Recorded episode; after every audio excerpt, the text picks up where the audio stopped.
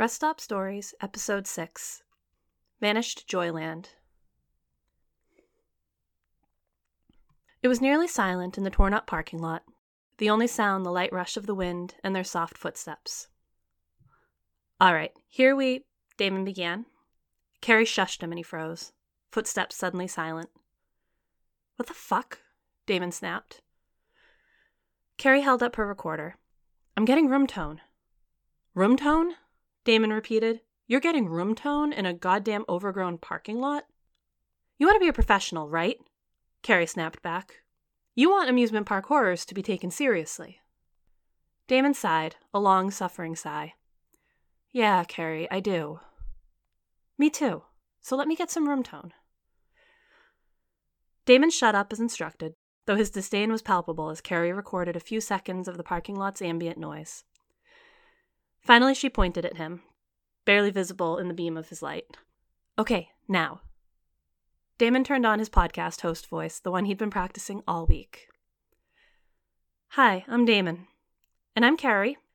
And welcome to Amusement Park Horrors, the podcast that brings you into the belly of some of the world's most frightening abandoned amusement parks. For episode one, we're keeping it close to home, Carrie continued. We're in northern Massachusetts at the old Steel Park Amusement Park, located along Steel Lake.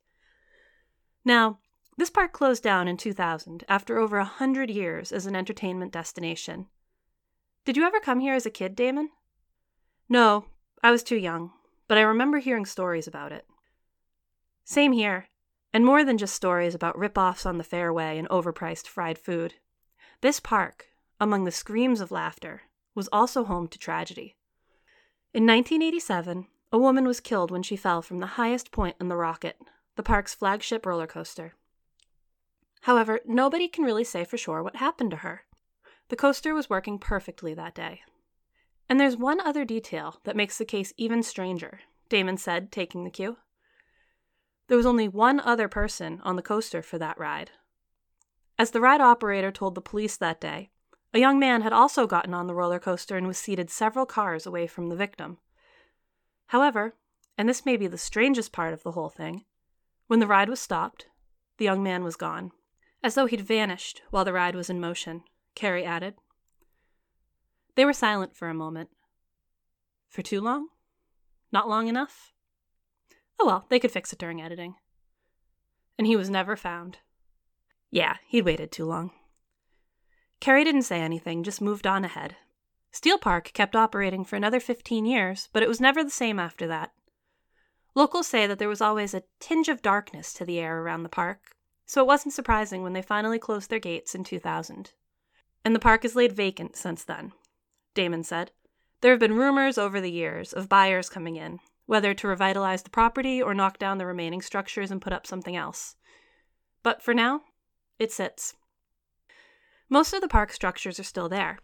After nearly 20 years, there has been major damage, whether it's natural or vandalism. Even though the park is off limits, that doesn't stop people from trying to get inside. Like us. Carrie opened her mouth to reply, then paused. I mean, yeah. They stood for a moment, the early autumn air cool around them. So, anyway, that's what we're here to explore tonight for our first episode, Carrie said. Then, using this as proof of concept, we'll be planning out the rest of our adventures to the world's abandoned amusement parks. So, if you want to help us get there, donate to our Patreon. Or if you're a major mattress company or something, get in touch. She turned to Damon, most of her face hidden in shadow. Are you ready to head in, Damon? Damon nodded, trying to look casual. Let's do this. Even with their flashlights, it was impossible to really comprehend the reality of where they were. Rusted out rides still loomed over them, blotting out the weak light from the moon above the trees. Damon could see mossy bolts jutting out of dented metal, the overall shapes of which dissolved into the darkness. We're inside now, Damon whispered into the recorder. And guys, it's. I don't even know how to describe it. He started down the path and Carrie followed, still talking into the recorder. We're walking along one of the main paths of Steel Park. It's pavement, but much like the parking lot, it's all broken up and mangled. As if on cue, her foot caught in a broken piece of concrete and she stumbled, nearly dropping the recorder. See what I mean? she said as she caught her balance. Look at the rides, Damon said as she caught up with him. They just loom in the shadows like hulking. I'm not even sure the word. But you can see a merry-go-round right here in the kiddie park. The horses. The paint is scratched, but the eyes still look perfect. Want to take a ride? Carrie said, the smirk audible in her voice. Damon gave an exaggerated shudder. Absolutely not. So, the big draw of this place is obviously the rocket, the wooden roller coaster built in 1950 and still standing today, casting its shadow over this town, both literally and figuratively. We probably only have a few more minutes before we start drawing attention of any kind, so we're going to head straight over to it. You ready, Damon? Always, Carrie. The rocket looked like it was more shadow than substance as they approached, its rotten planks creating a weak honeycomb shadow in the moonlight. We're looking at the rocket, which is still standing today, Damon reported, though even in the glow of our flashlights we can see how derelict it is. This is the scene of the tragedy, isn't it? It is. The cart was at the top of that slope up there, 237 feet in the air. Not massive by today's roller coaster standards, but can you imagine that? Falling 237 feet. They were silent for a moment, contemplating. Damon was just about certain they'd nailed the correct length of silence when he heard the distinct sound of movement down the path. What was that? Damon snapped, whirling around. Is someone here? He reached out for Carrie as their flashlights both fell to the ground, cracking on the cement and plunging them into darkness. But that darkness was short lived as the rocket lit up. Calliope music suddenly screeching into their ears, the neon lights impossibly bright. The slamming of cold metal, and Damon realized with a thrill of horror they were seated in a roller coaster cart. In the dazzling neon lights, he could see where the coaster had rotted through, just feet away from where they now inexplicably sat. How did we get here? He asked, the words leaving his mouth far too slowly. I, I don't know, Carrie said from right beside him. But I think.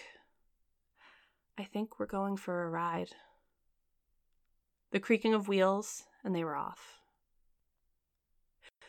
So that was taken from Carrie's Google Drive, where the recorder was automatically uploading to. It was found a couple weeks after they disappeared, and of course the police scoured Steel Park looking for any signs of the two. But they didn't find any evidence they'd been at the park outside of the broken fencing. At first, police thought maybe the whole thing had been an elaborate hoax, a way to cash in on the popularity of found footage horror and get that studio deal that they were hoping for. Astrid paused, letting the words sit for a moment, as though this was possibly an explanation for the footage she had just shared. But then, in the fall of 2017, two years after Damon and Carrie's disappearance, the park was finally sold to a developer. And during the inspection of the property, a digital recorder was found, wedged under the remains of the old roller coaster. It's been five years now. Steel Park is now Steel Lake Condominiums, the owners of which have refused to speak to me about the history of their property. Will we ever get answers about what happened to Damon Lucas or Carrie Miller? Or, going back a generation, the anonymous woman who fell to her death from the roller coaster and the young man who witnessed it all? We may not. We might not ever know. For now, all we can do is watch and wait. Again, she paused, almost hearing the exit music she'd be adding later. Thanks so much for listening to this week's episode of Vanished Joyland podcast. I'm Astrid Davies. As always, got any leads? Please get in touch. And in the meantime, take care. For real this time. Thanks for listening. I'll be back next month with more rest stop stories.